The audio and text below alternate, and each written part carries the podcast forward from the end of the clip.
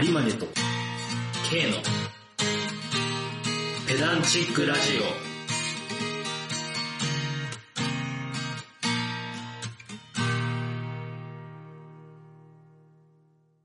雑学をこねくり回して無駄知識を連成するラジオ、ペダンチックラジオへようこそ。見学者を自称するサラリーマン、エズ・アリマネと、同級生の K です。まあこの二人でお送りします。はい。有馬根さん、はい。ペダラジって何の略か知ってますかえペダンチックラジオですよ ね。えペダ、ペダラ違ジオうんはいで、す。え違うんですか弱虫ペダル、ニュージェネラジオの略です。 えいや、先使ってる人たちいたんですよ、ペダラマジであマジでそうそう。まさかのなかんぶり。か、今、ツイッターでさ、ハッシュタグつけて、うんあの、配信しましたとかやってんじゃん。うん。でペダラジのハッシュタグでうん。検索かけるとはい。出てくるんです。マジか。弱虫ペダルニュージェネラ ジオ。いや、なんかかろうじて、うん。現在進行形でやってないっぽい。あー、ならまあ、明け渡していただきたいなとんころでかすね。、そう、最後のツイートが2018年とかだったから、あー、うん。そうそうそうそう。まあ、いいんじゃないですかじゃあ次の2021年のペダラジは我々ってことでいいかな。フそうですね。ァンの人たち怒ったりしないかな。まあまずそこ、そんなにファンがいるんかみたいなところあるんでえ、だすっけど。て弱虫ペダルだよ。あ、公式なんですかあ、多分公式だとあ 思う。公式なんだ。それは、それは勝ち目ねえな。かしめないよね。こんな、おっさん二人がやってる、誰が聞いてるかもわからん、ポッドキャスト。あ、そちうょなっんだと。調べてみてよ、ペダラジで。ペダラジ。ハッシュタグペダラジかなだって、略称としてちょっと無理ない、それ。あ、そこ取るって感じうん、そうそうそう。え、でもそ、弱、弱虫ペダルのラジオだったら、弱ラジかペダラジじゃない弱虫ペダルって実際なんで略すの弱ペダうん、弱、弱ペダとか、なんか、そのまま音読みにして弱ペダみたいな感じなんじゃねえああ。あ、弱ペダっていうっぽいわ。そしたら弱ペダラジオ。ペダラジなんじゃ ないこれは勝てまへんで。でも、Google 検索のトップ、うち、うちらだからな。あ、マジでよ、え、ペダラジ多分あ、わかんない。なんか、あの、個人に合わせて、あれになってるのかもしん、順位変えられてるかもしれないああ。だ今、ペダラジの Google アカウントでログインしちゃってるっしょ。けど。そうそうそうそう。ペダラジ。あ本当だ、俺らだね。うんで、ペダラジの略略称で見当たんないし、ペダルラジオはあるけど、本当だ、ペダルラジオ。あ、美容室のラジオか。うん。あ、ペダルっていうお店のラジオ。うんうんえ ちょっと待って。んペダラ、ペダルラジオ押してみて。ポッドキャストのページ。ああ、ペダラジって書いてペある。ダラジ だよ。うわー。あ、でもこの人たちは2021年8月3日からだ。じゃあギリギリうちらが先かうな。ん、うん。俺ら、まあそこはじゃあ、そんなこと言ったら弱ペダが、弱虫ペダルが、あれだけど。いや、そうなんだよ。これ気づいちゃって。はいはいはい。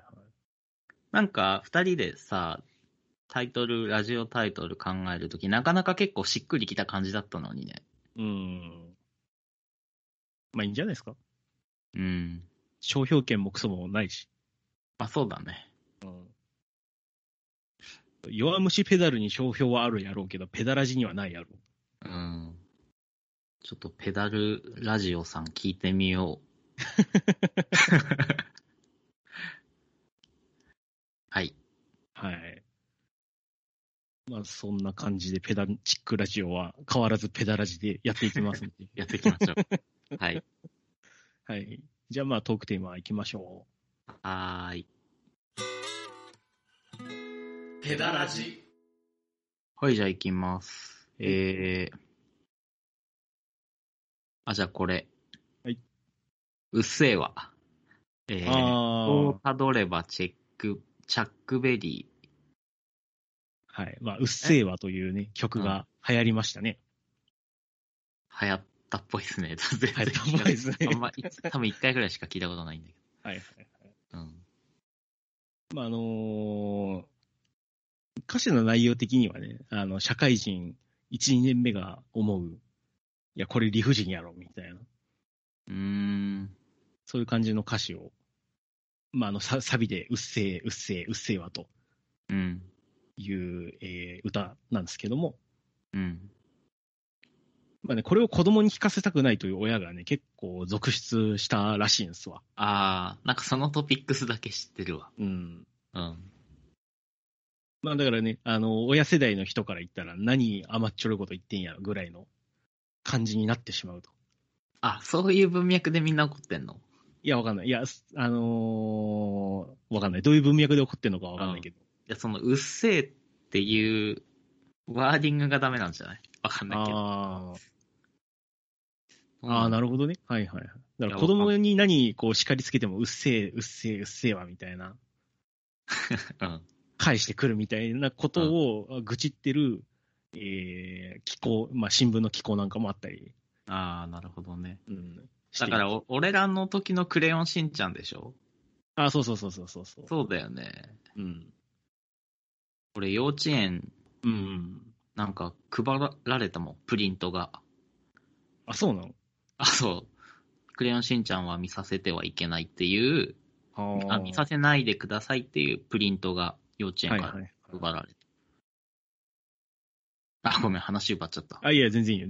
うん。だからってまあそういう感じねでしょだからうそう、上の世代が、まあ、あまりよろしく思っていないといううん。ような、えー話がありましたと。うん。で、これ、だから俺もまあ聞いてみたは聞いてみたんやけど、うんうん。まあ、別にこのうっせぇわに惹かれるものがあまりなくて、うん。うんちょっと俺惹かれも、、うん、うん。惹かれるものがないってことは、老いたんやなという ところがね、ちょっとあありまして。おー。あ、なんかめちゃめちゃ紳士だね。いや、なんつうの、その、ほら、絶対さ、ほら、中高ぐらいにこれ聞いてたら、多分、うこう、なんだろう、社会への、なんだろう、反、反骨心というか、あ、なるほど、なるほど。そういうものが多分書きられ、書き立てられていただろうと思うんあだー。けど、あーまあそういうのがもう、俺には失われてるなと。あーなるほどね。そうあの頃ば、まあバカにしてた大人になっているな、俺みたいな。うんうんうん。30過ぎてヒロトマーシーに鼓舞されないのと一緒だよそね。うそうそうそうそうきっそう。とそういうことっしょ。あまあね、あのーやっぱね、音楽がね、こう、若者たちのものであるみたいなイメージ、う今、うんまあ、この令和の日本においてはーうんあるんですけど、うん。ただね、その、じゃあ昔っからそうだ、本当太古の昔からそうだったかっていうと別にそうでもないんですよね。はいはいはで、その若者たちに音楽、この大衆音楽が若者たち向けのものになったっていうところの歴史を紐解いていくと、い。うんうん。え出てくるある一人の男がいるわけですよ。うんうんうんで、それがさっき言ったチャックベリーなんですね。うん。はいはいはいはいはい。まあ、あのーチャックベリー本人よりも、どっちかっていうと、バックトゥーザフューチャーのワン、パート1の映画、うんでうんえー主人公が、えーその、文化祭かなあの、ダンスパーティーのうんうん舞台の上で演奏してる、あの、ジョニー・ビー・グッドという曲を演奏してるんですけど、そっちが結構有名かなと。うんうんうんうんうん。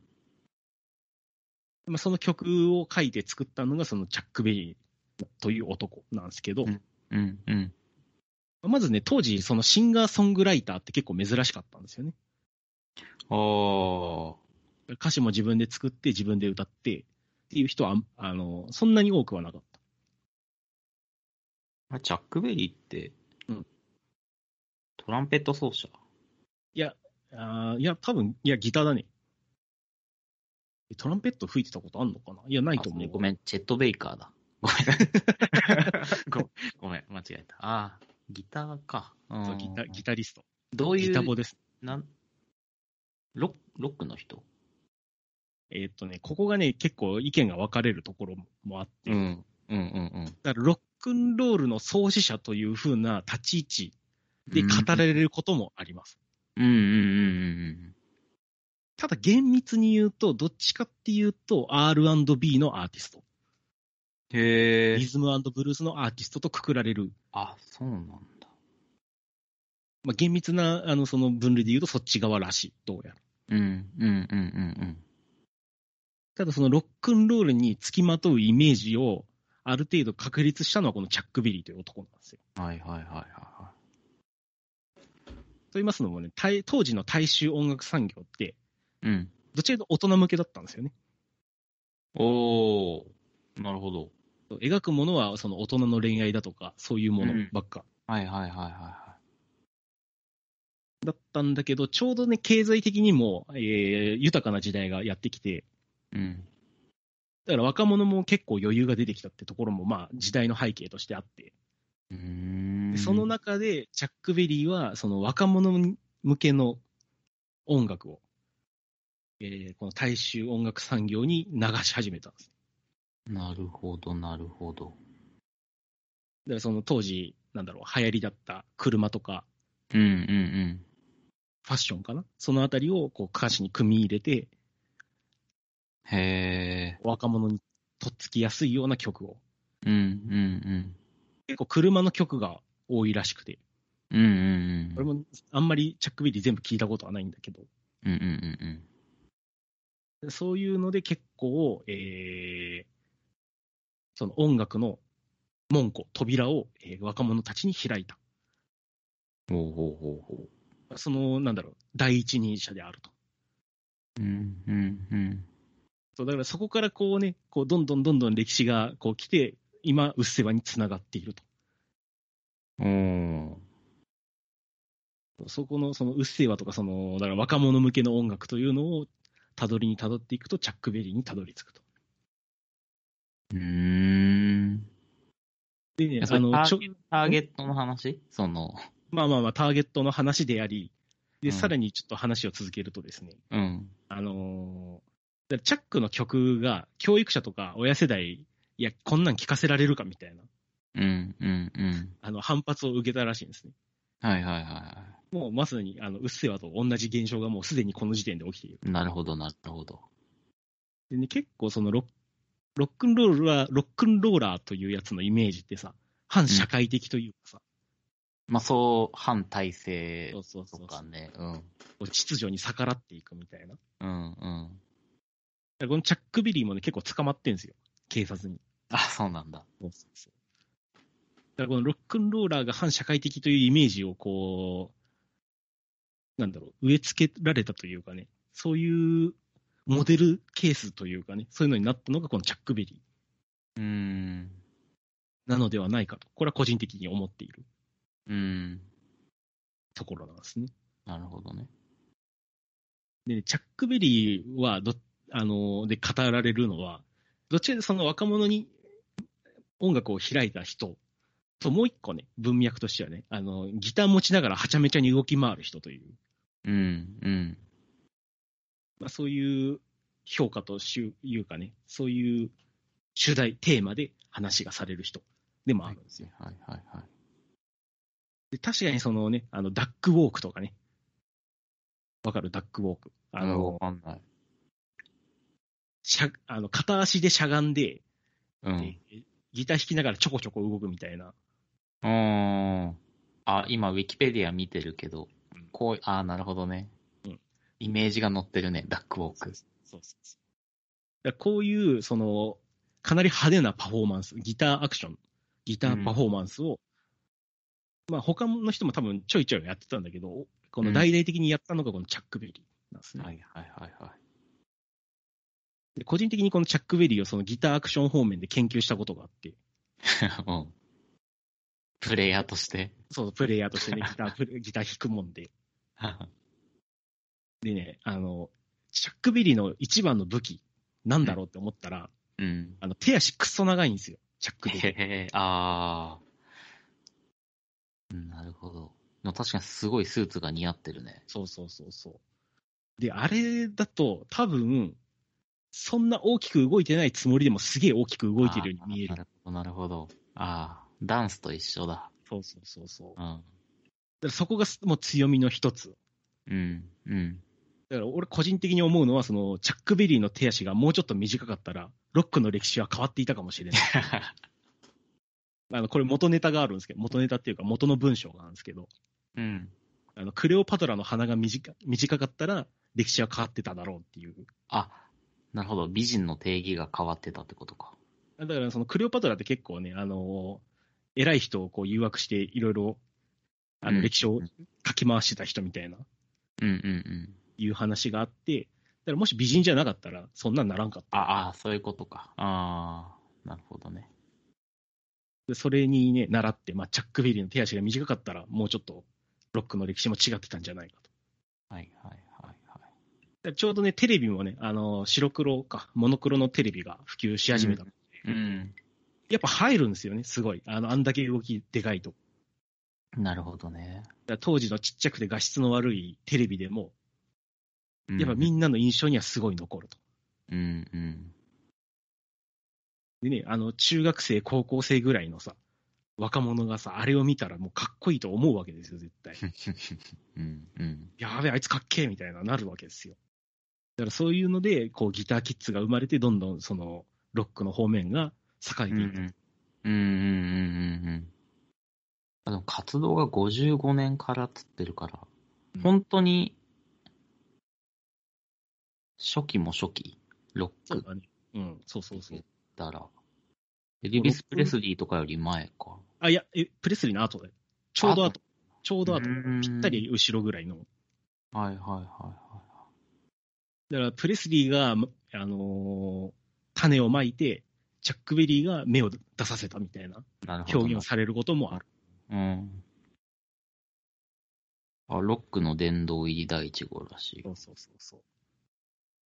そうだから世の中なんかこう、ロックンローラーっていう認識が強いんだけど、まあ、R&B のアーティストでもあったと。だかうーん、らどっちかというと最初は黒人層の方が、あの、聞かれてたんだけど、うん。はい、その若者の白人層も結構聞くようになって、まあ、だからその辺も、なんだろう、ちょっと人種をかき混ぜたとこ、あの、功績というのもあるんじゃなないかな。るほど。なるほど、なるほど。で、まあ、そのチャックベリーの、あの、ギターアクション研究の話に戻るんですけど、うん。あのーだからその、長い手足は分かった。じゃあ、何をしてるのかというところでうん。うん。 見ていくと、限界まで伸ばしたり広げたりするか、限界まで縮めてるんですよ。体を。そうそうそうそう。だから、ダックウォークは縮める方ですよ、完全に。うんでチャックベリーじゃないけど、あの、そう、ウィンドミル奏法とかね、あるじゃんね。あの、腕を、こう、回転させながら、ああ、はいはいはい。か肩を軸に回転させながら、あの、はいはいギターをかき鳴らすという奏法。あれもね、うんうんその最大限伸ばして、ぶん回してみたいな。うんうんうんうんうん。で、これで一つ、その気づいて思い出した話が一個あって、うん。あのージョジョの奇妙な冒険という漫画を描いてい るうん。荒木博彦はいはいはい。氏が、えー荒木博彦の、えー漫画術って本を書いてたんですね。えでそこで、ジョジョ立ちの、なんだろう、作り方みたいな、えー。書いてあって、こう、うん。限界までねじっていくと、ジョジョ立ちが書けるみたいなこと書いてあって。 でそれをギターアクションでやったのがチャック・ベリーなんじゃねえかと。なるほど。だからここからそのギターをこうステージで見せていくという方向の芸術が生まれていったんじゃないかなと。うーん。ああ。その演奏だけじゃなくて、ステージングっていうところでうんうん。功績を作った人って感じ。そうそうそうそうん。確かに足長え、この人。うん。う。めちゃくちゃ長いんですよ。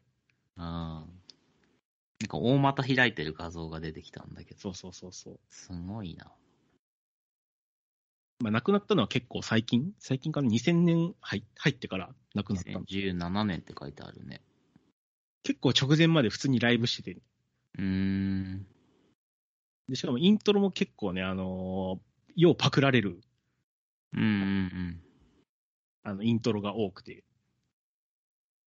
でもしギターのイントロに著作権を作れるんだったら、チャックベリー大金持ちになってたやろ、みたいなことを言う人もいる。うんうん。そういうね、こういう偉大な先人がいたおかげで、こう、ね、うちらもね、こう、ロックンロールというものに触れて、うん。で、今に至っていると。なるほどね。 うっせぇわ。うん。うっせぇわの話言ったえ うっせぇわなくても、チャック・ベリーの紹介でもよかったかも。まあまあまあ。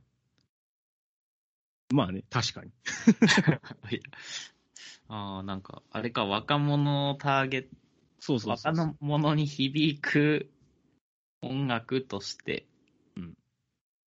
あでそう。そうなんですよ。で、ちょっとそこ、そこから、あの、つなげたい話としては、うんだからギターって、もう今、現代の音楽だと、あんま主役張ることが少なくなってる気がするんですよ。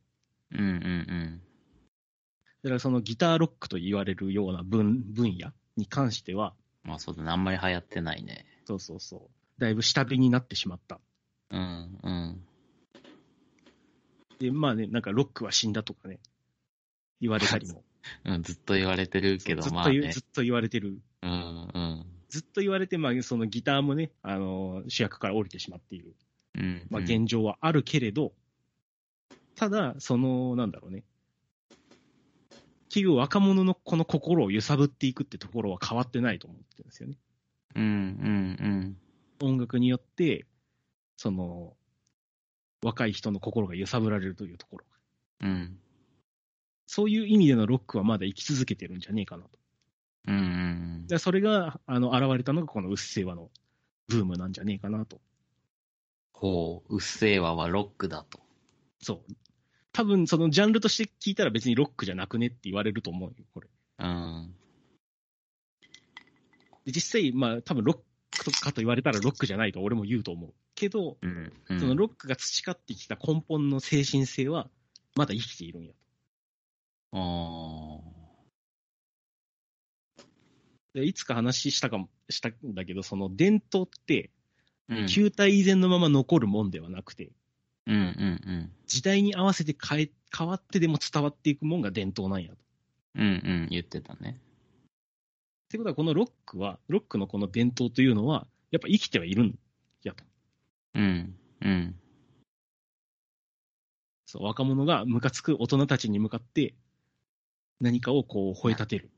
なるほどそういう精神性。これが、そのロックの、ロックの精神なんやうーん。ちゃんと曲を聴いてないから、うんともすんとも言えないんだな。 あとだよね。そうそうそうそう。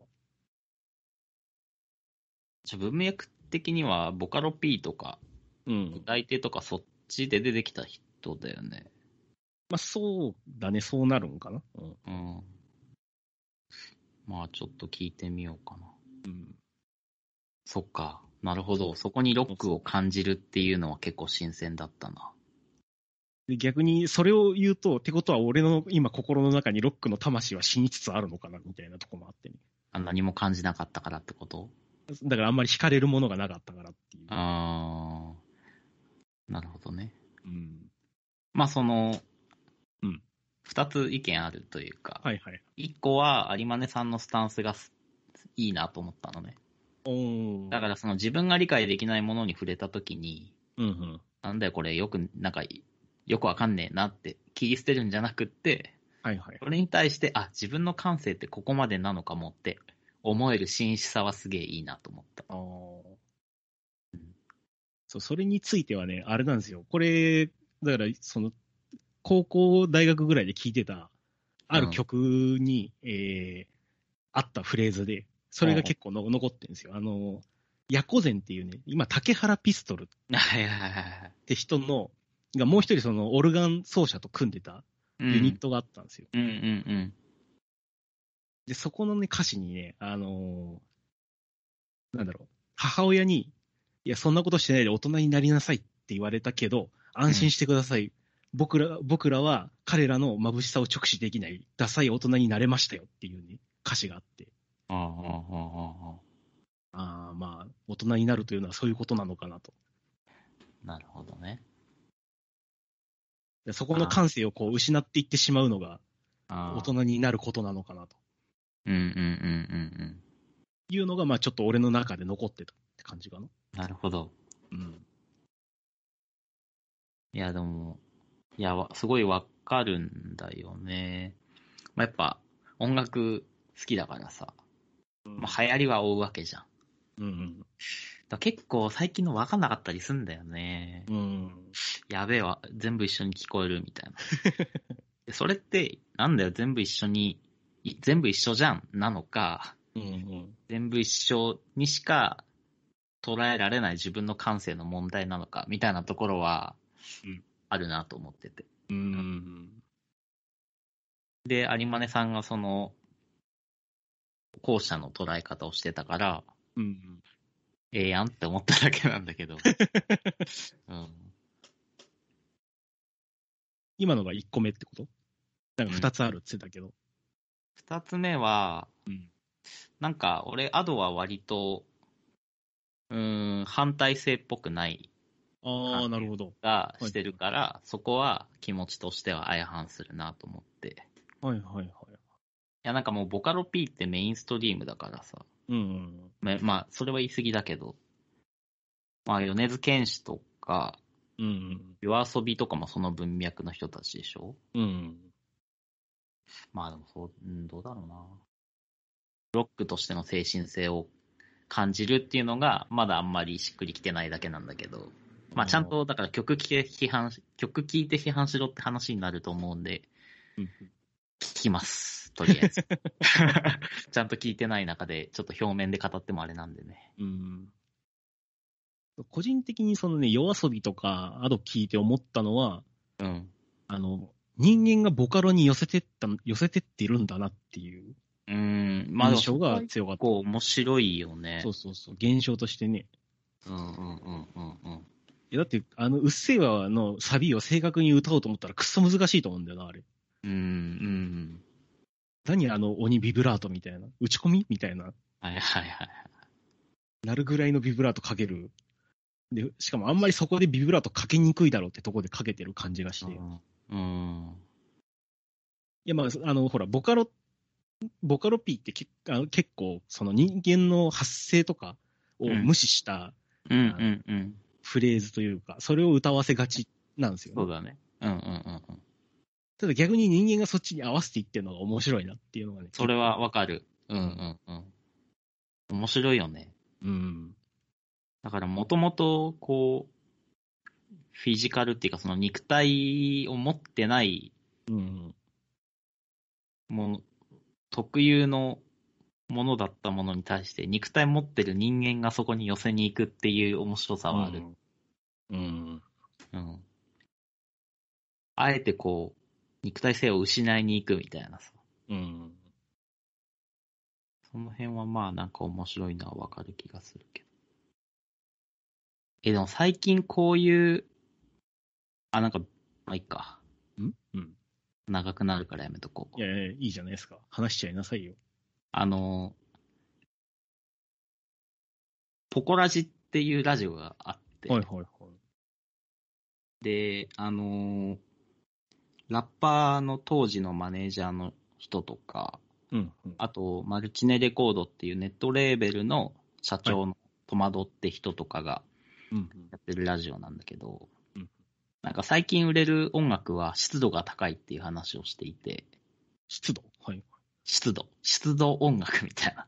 へえ、湿度。なるほそう。で、それは、まあ、なんかそのボカロ P みたいな文脈が一個あるみたいな話で、ど。うんうん。なんか今までってこう、ザ・エイベックスみたいなパキッとしたはいはい。このジャケットうん。だったり、このアートワークの音楽が流行ってってたけど、そうじゃなくて、結構、ネオンカラーだったり、はいはい。ベースのアートワークがアニメだったり、うん。こう、一定のこう、湿、まあ多分それを湿度って言ってんだけど、はいはい。湿度を持ったビジュアルのものが売れるよね、みたいなほう話をしてて。で湿度ってあウェウェットってことだよね。ドライとウェットあそうの。そうドライウェット。のウェットってこと。なるほど。そう。すごい納得いったんだよな。最近流行ってるのって割と、うん。パキッとしたジャケットだったり、アートワーク、そのコンテンツ自体の、また周辺情報だよね、音楽自体。うんうん。そう。で、そこで出てくるのが、ベイパーウェーブっていう音楽なんだけど、そう、そうその話し出すとめっちゃ長くなるんだよね。まあ、してみたらいいんじゃないベイパーウェーブフューチャーファン、ベイパーウェーブで調べてみてほしいんだけど、Google ペでー。パーウェーブ。 V- はい、調べました。はい。出たうん ?VAPORWAVE か。で、画像調べてみて。画像ね。ああ、はいはいはいはいはい。このイインターネット聡明機を彷彿とさせるビジュアル。うん。うん。で、これ音楽ジャンルだけど、もうほとんどインターネットミームみたいなのになってて。はいはいはいはい。なるほど。これ、まあ、2000、多分、9年ぐらい。韓国の方がちょっと早くて、日本多分2010年代ぐらいからなんだけうど、ん。このベイパーウェーブで派生したフューチャーファンクっていう音楽が流行って、うんで、これってその、皮肉なんだよね。あえて、うん。この当時のうん。一つ前の文化を皮肉った、茶化した文化だったんだけど、うん。それが、その、このビジュアルの表面だけ取られて、うん。今そこだけ上塗りされたものが流行ってるみたいな話があって、はあ、なるほど。その話めっちゃ面白いなと思ってて、はあ、そういうことか。で、そそのこと結構うん、ボカロ P ってまあアニメだし、で、このうんベイパーウェーブもまあその日本の古いアニメのサンプリングというか、うんこうビジュアルとして使うのが、こうベタな感じなんだけど、うん。うん多分相性いいんだよね、きっと。うん。うん。で、今までは一部の音楽オタクというか、インターネットナードな人たちだけが消費してたものが、うん。普通に若い人たちとかにも派生してって、うん。今そういうウェットな、その湿度、そのトマドさんが言うには湿度の高いはいはいはい。コンテンツの商品になってるみたいな。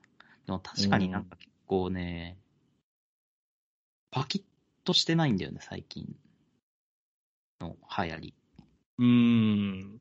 その音色とかも含めってこといや、音色はあんまり関係なくて関係なしに。んそう。。音色は割ともう今さ、メロでチルだったら流行るから、うんそう、そこあんまり関係ない気がするんだけど。うん。はあ、なるほど。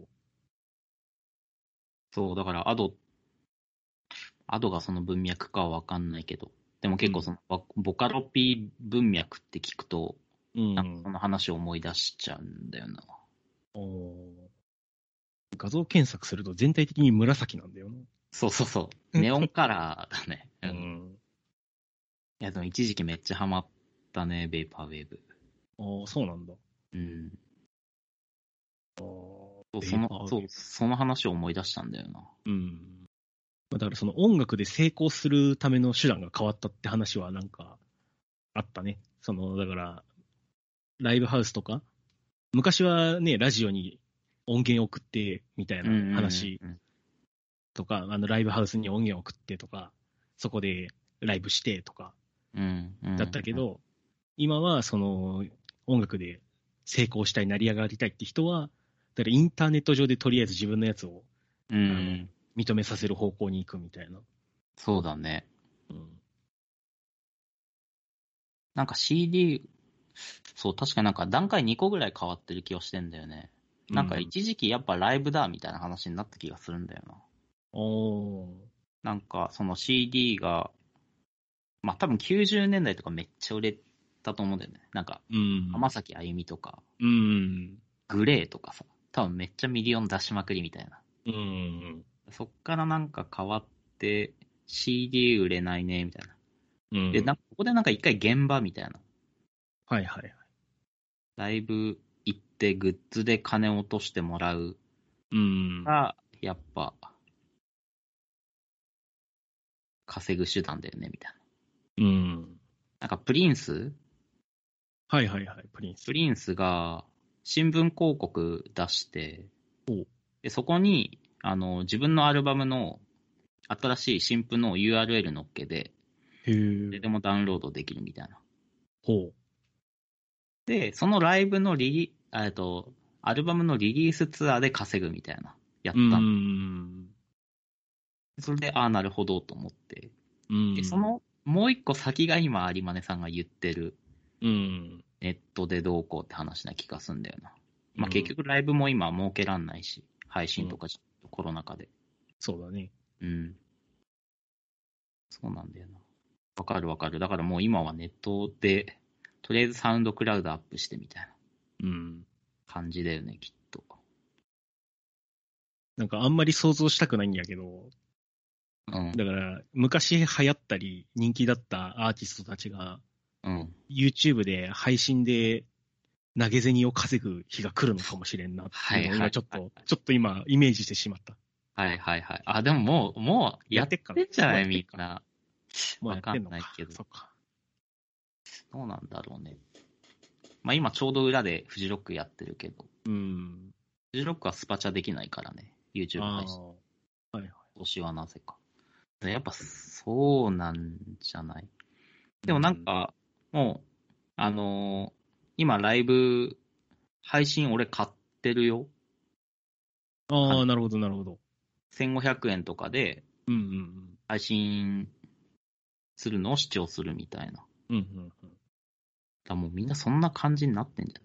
なんか YouTube で配信ってなると、俺もイメージちょっとチープに捉えちゃうけど。んまあ、ライブ映像とかならいいいいんやけど、ライブでもなんでもないやつであやりだしたら嫌だなっていうのはちょっとそう思いうう。ことあの、ニコ生配信みたいな感じでしょ。だかそらうそうそうそう。その、質問に答えてみたいな。うん。あただ一個だけやってほしい配信っていうのもあって、あうん。あの、アルフィーってわかる ?G アルフィー。はいはいはい。うんうんうんうん。あれの、あの、3人が料理するやつがめちゃくちゃ面白いんですよ。なんか聞いたことあるかも。そう、ライブの特典 で、あのー配られるやつで、毎回料理をするんだけど、うんうんあの、高見沢の、あの、料理スキルがやばすぎて、うん。うんうんあのもうめちゃくちゃ面白いんですよ、それが。だからそれは配信でや,、やったら俺は見ると思うってうい ん う。だかはいはいはい。らそういうのがメインの金儲け手段になってしまうのはちょっと嫌だなというのは、うんうん。でもなんかか、まあ金儲けではないけど、うん、なんかヒップホップの人たちはすぐインスタライブするよね。ああ、そうなんだ。うん。あれは別に投げ銭とかないからさ、はいはい。あれだけど。まああれは多分、まあブランディングの一一環なんだろうけどね。うん。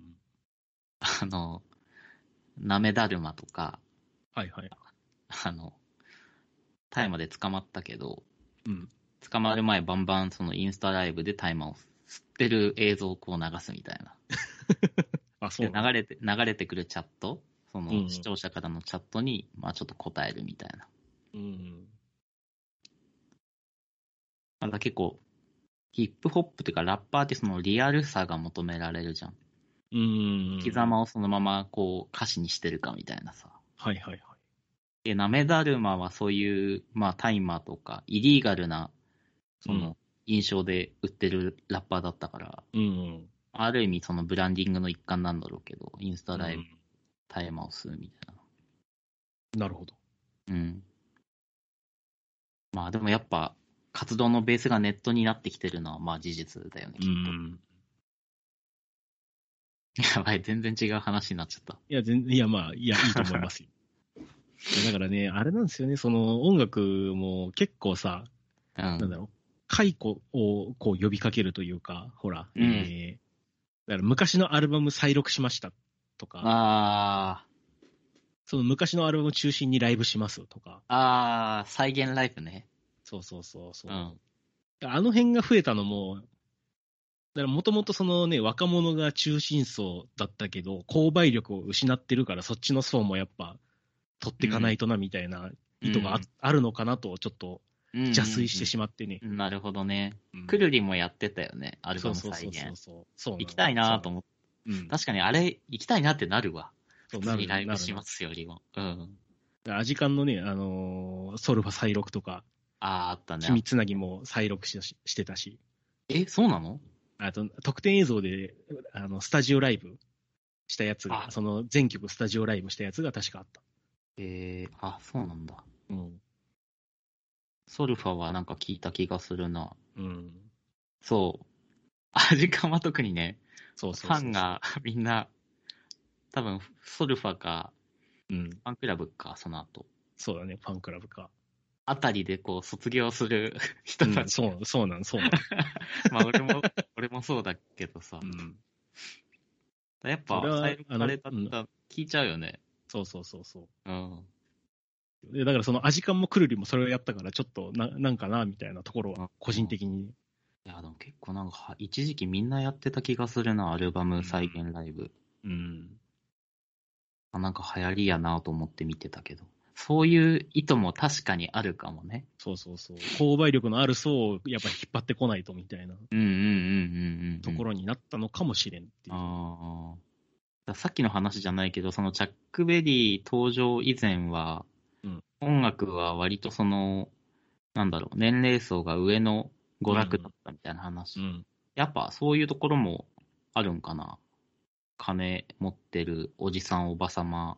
あ、そうそうそう。きっとそれは大きくあると思う。その購買力のある集団が、そそこの層だったっていうところがあると思うんうんうん。そうだよね、確かに。てか、レコードとかも多分、プレイヤーから、スピーカーから、今みたいに安価じゃないだろうしね。う。うんうんうん。うん確かにな。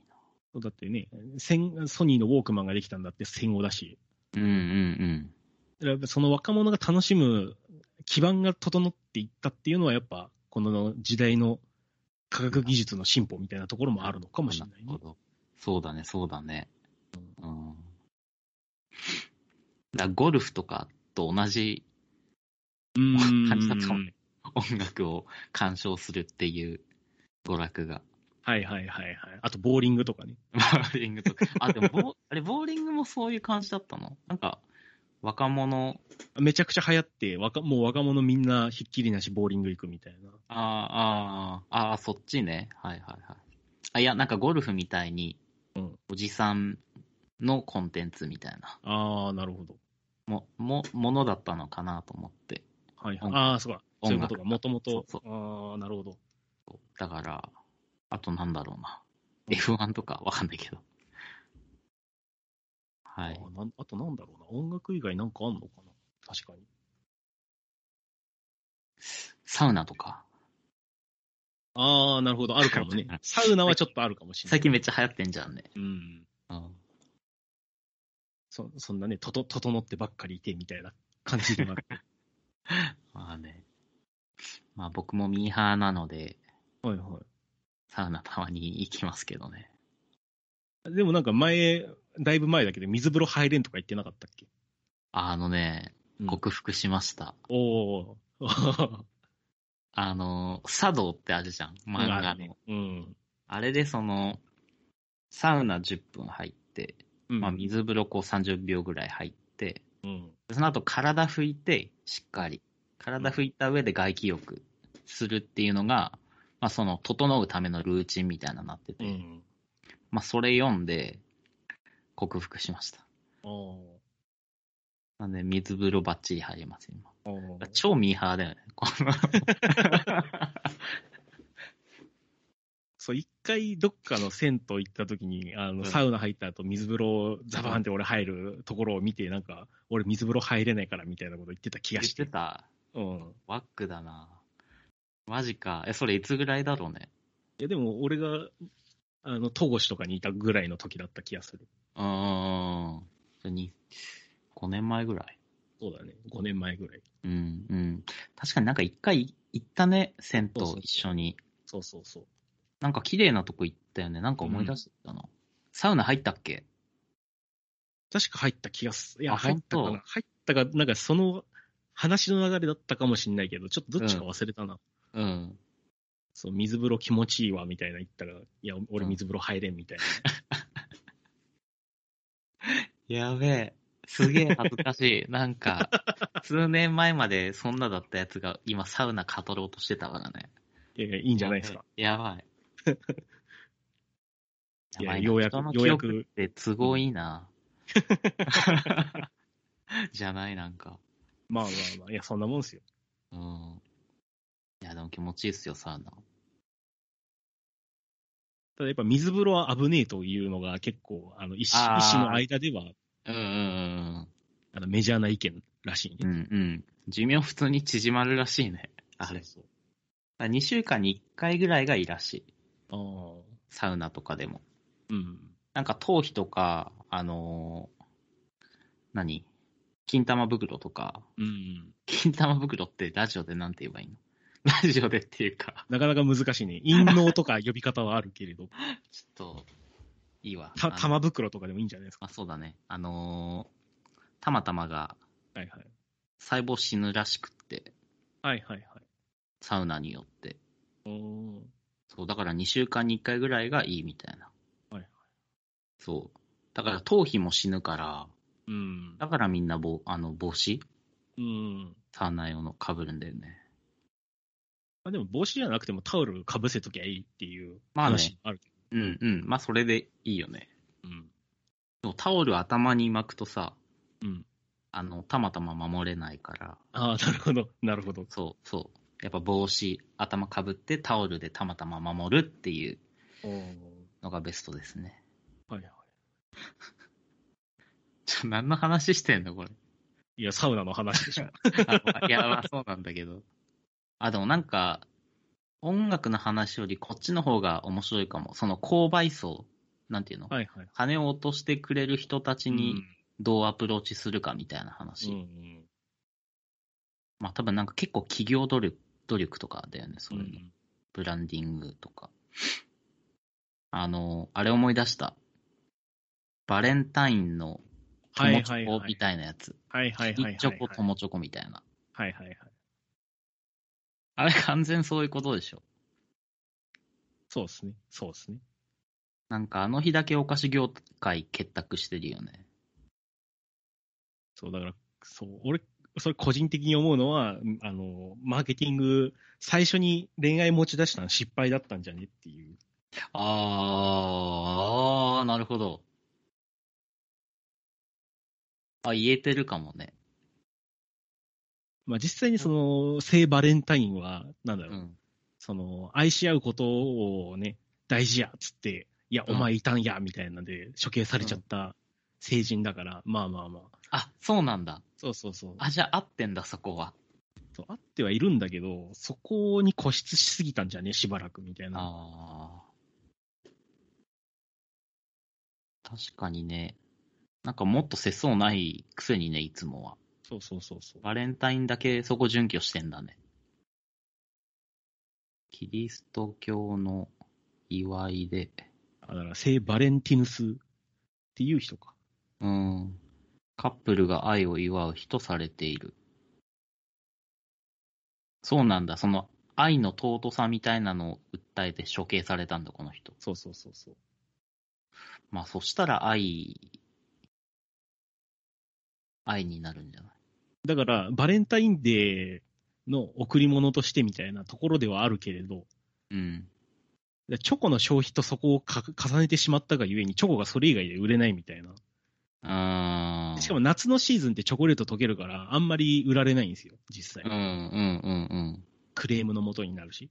うん。うんってことは、まあ、冬がいい時期なんだけど、冬のうちのその1、2月、3月ぐらいを、バレンタインで使われてしまってるせいで、特に理由はないけど、甘いものが食いたいみたいな層を取りここぼしてるんですよ。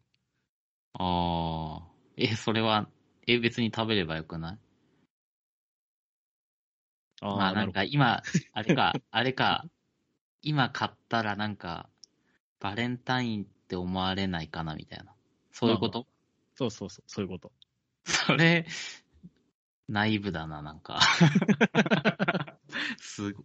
それは有馬根さんはそうってことでしょあ、そう、。俺はそうってこと。とりあえずうん。あ、まあまあでそもうだ気持っちはた、そわうだかったってことだよね。うん最近はあ別そうにもう気にしないけど。そうだったのか。そうそうあー甘いもの好きなのに、そうそうそう。いや、だって一番さ、チョコレートがいろんな種類並ぶ日じゃん。言ってしまえば。あーたあー、あ、確かに確かに。でもなんか一人で買いにくい空気を作られてしまってる。まあ勝手に感じてるだけなんやけどさ。ああ、だから、うんその、俺、俺もらえてるよって、思われたいがために自分で買いに行ってる人っぽく見えるってことでしょ。まあまあまあまあ。確かにな。いいじゃんね、別 に。でも1個2個だったらあ誰かにあげるんかなみたいな。でも多分、当時、結構昔って、うだからん、女女から男へみたいなうん、そうだのよもね。固定観念としてある。だから、男から女へはホワイトデーみたいな。あいや、飴とか別に俺食いたくねえしみたいなところあっあ、うん。た。だからチョコート。レートをなんか買いにくいってところもあった。あーあー、そういうことか。だから、もうホワイトデー、え、ホワイトデーって、日本だけなんじゃねえかな。多分、だから、ふつ普通はお送り合うはずなんだよ。そのバレンタインで。うん。普通っていうかさ、うんうんうんうん。そういうお祝いをするキリ、えーカトリック教会の。はいはいはいはい。なんか本当キリだ。日本や韓、日本で生まれたらしいよ。中国、台湾、韓国。欧米やオセアニア、アフリカなどその他の世界ではこういった習慣は見られない。なるほどね。あ、だからもうホワイトデーめっちゃ儲かるからもう一回やろうぜみたいなことにしちゃったわけだ。なのかもしれん。どっち先なんだろうね。その、多分さ、女性が男性に送るっていう文化も日本が勝手に決めてるだけじゃん。うんうん。その女性から送るにしちゃったから、お返しのホワイトデーを作ったのか、うん。それとも、バレンタイン儲かるからホワイトデー作って、意味合い持たせなきゃだから、女性からとお返しに2回に分けたのか。うんホワイトデーの期限については諸説あり、ホワイトデーの時期になると様々な企業、各人がそれぞれ元祖だと主張してい る。俺が始めたってみんな言ってんだ。しょうもねえな。しょうもないね。へえ。藤屋とか、うん。全アメ教。全国、これアメが、アマガシアメガシうん工業協同組合も言ってんだって。まあ、あの、キャンディー送るみたいな。ああああるかー、キらねャンデホィワイトデーーを送る日として制定してんのかうん。三越電通の協力を得てスタート。もうな、もう全部こんなんじゃん。うん。わかるわ。その悩みはわ かるわ。うん。いや、だから、いや、だからそこがもう失敗だったんちゃうみたいなところもうね、ん。確かに、確かに。まあ、最初、そのね、チョコレートという文化が、チョコレートのという食文化自体がね、まだ根付いてなかったってところはうんあるとはうん。思うんだけど、そうまあ、今、ウィキペディア見てるんですけど、なんか、そうやな戦後の、だから女性から愛を打ち明けていい日というキャッチコピーが、そのバレンタインデーの広告で使われて、なるほど。だからそっからこう、いあの流行っていったんかな。モロゾフがやったんだ。へえ。だ最初のキャッチコピーがミスっちゃったんだね。うん。もしかしたら、だから、当時のその広告代理店というか、うん。キャッチコピーが変わってたら、もしかしたら男から渡す文化になってたかもってことでしょ。そうそうそう。だから逆に当時は、ほら、だから女性は、女性から愛を、の告白をすることがあまり一般的ではないというか、一般的ではないというか、なんつうんだ。うん、普通男から行くよね、みたいな。うそんううんう。いうん価値観が、しなんだろなるほどね、なるほう、ど。主流だったんじゃないかなと。うんうん。だからまあ一種のこう、女性へのエンパワーメントじゃないけどさ、んなんか勇気づけるみたいな、違うんどうなんだろだから当時多分甘いものイコール女性の趣味みたいなところもあったのかもしれん。う。うーん。でもそしたら男性から女性に送るんじゃないあ、確かにそっか。そうだな。女性が好きな甘いものを、確かに。うん。いや、まあ、なんか、どれも気持ち悪いけどね、このご時世そんなそうそうそうそう。男性女性とか言ってるのは。うん。いいじゃんそうね。そううん、そう。だから、この辺をもうちょっと早く改定できなかったんかと。この友チョコとかが、あの、民間の、そのね、消費者側から生まれる前に、うんうんうん。確かもにうちょっとできんかったんかっていう。うんうんうん。だ友チョコも実際どうなんだろう。電通かもよ。いや、あー売れねえっなるつっほて。はいはいはい。うん、わかんないけどね。うん、まあまあ、確かになんか、う裏に何かがいていたかもしれない。うん。うんうんいいじゃんね、万物への愛をうん祝う日で。そう、だから逆に、だから男から女にはあげてもいいですよっていう日にしてもらった方が良かったかもしれん。だからどっち、あの、交換しましょうみたいなね。ああ、なるほど。だからクリクリスマスだってさ、ほら、持ち寄ってプレゼント交換ですうみたいん。うんうんなのは、まあ、ある話じゃん。だうかん。ら、確かに確かに。ね、別にその、私あ会うみたいな、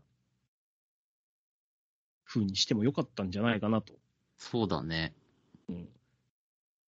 という発想に10年前私は至りまして、早い。あ、いのつ、成人したぐらいまあ、大学卒業直前ぐらいか。うん。じゃあ別 にそう俺が俺が作って渡してもよくねみたいなんで、あの、一回渡したことはあります。ええ知らない。え、ちょっと待って。大学の時の話だよね。そうそうそう。あれこれそれ知ってるかもしれん。まあ、何年話したかもしれないけど。いや、でも4年だよ。本当に4年、うん4年だね。あやばいよ、俺それ知ってるかも。うん、話したかもしれない。やばい、今日一でかい声出てしまった。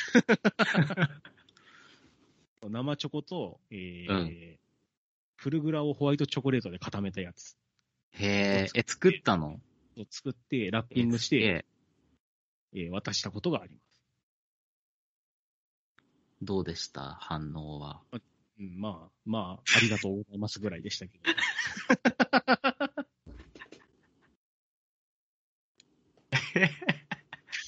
まあ、ありがとう。なる ほど、どこまで聞いたかなまあ、特にお返し等はなありませんでしたっていうところなんですけど、あー残念ながら。残念ながら。え、美味しかったですとかはは一応、あの、口頭でああ。だから部活の子って子だね。ことだね。そうそうそう。そうああ。だからまあ、会う機会はあったのか。そうそうだから有馬根さん美味しかったです。ありがとうございました。みたいな。そうそんな感じ。あーあー、じゃあ、そっか そっか。いや、わかんない。なんか、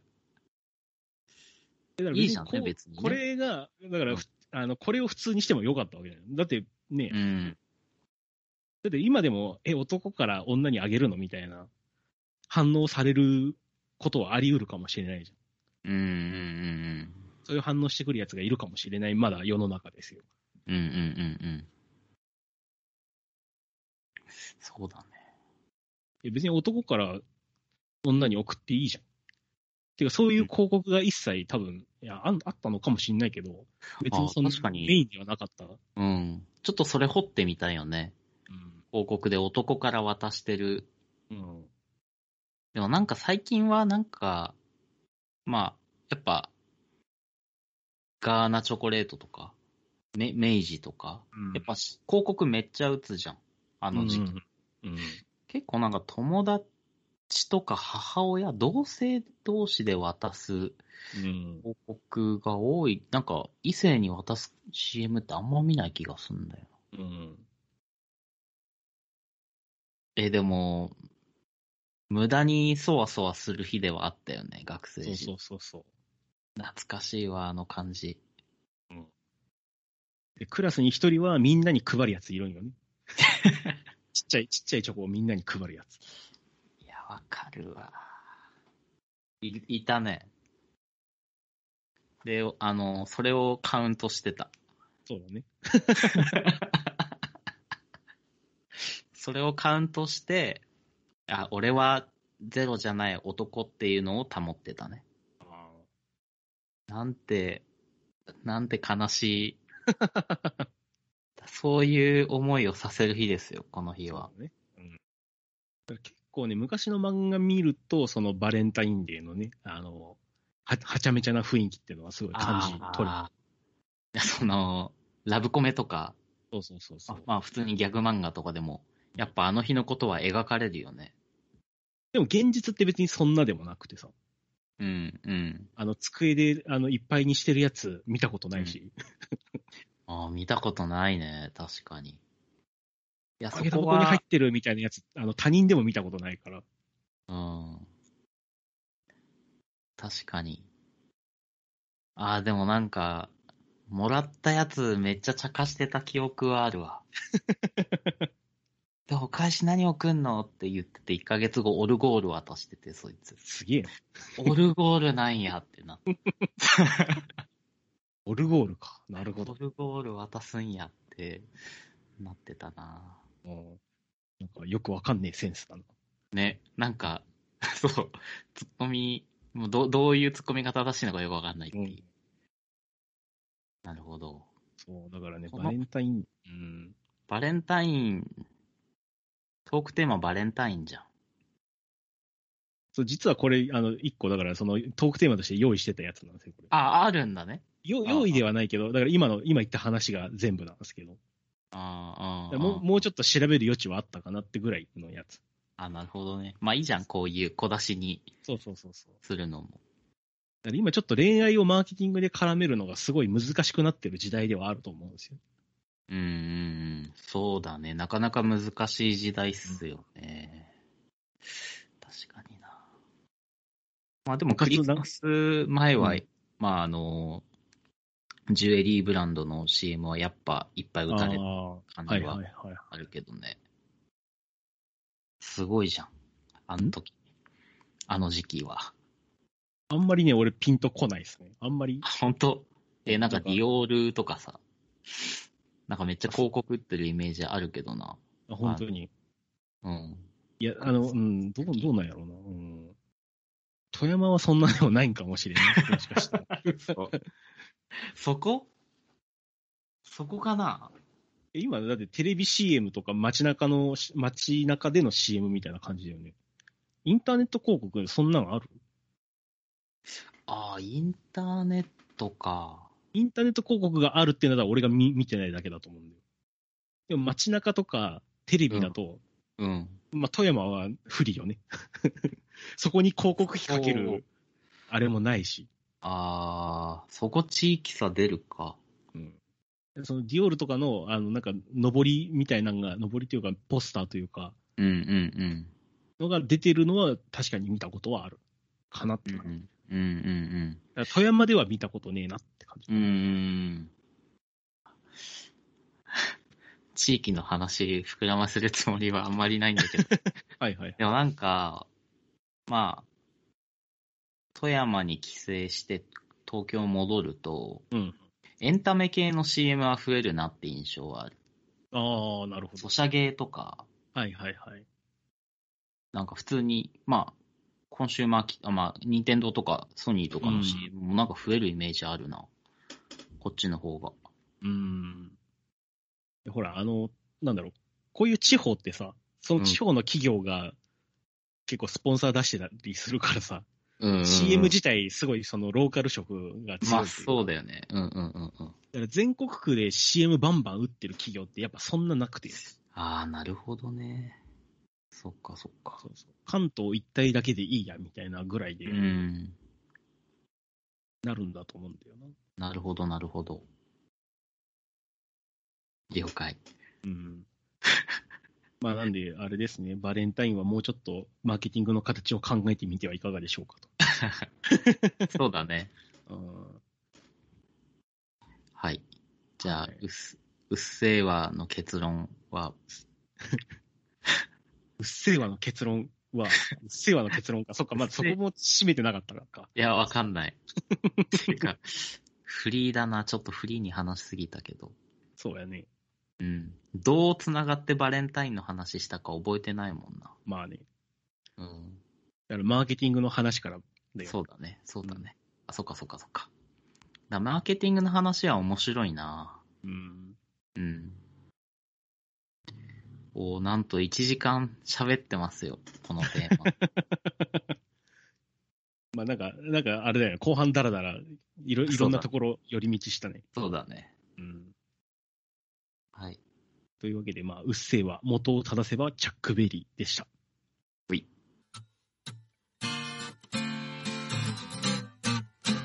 ペダラジ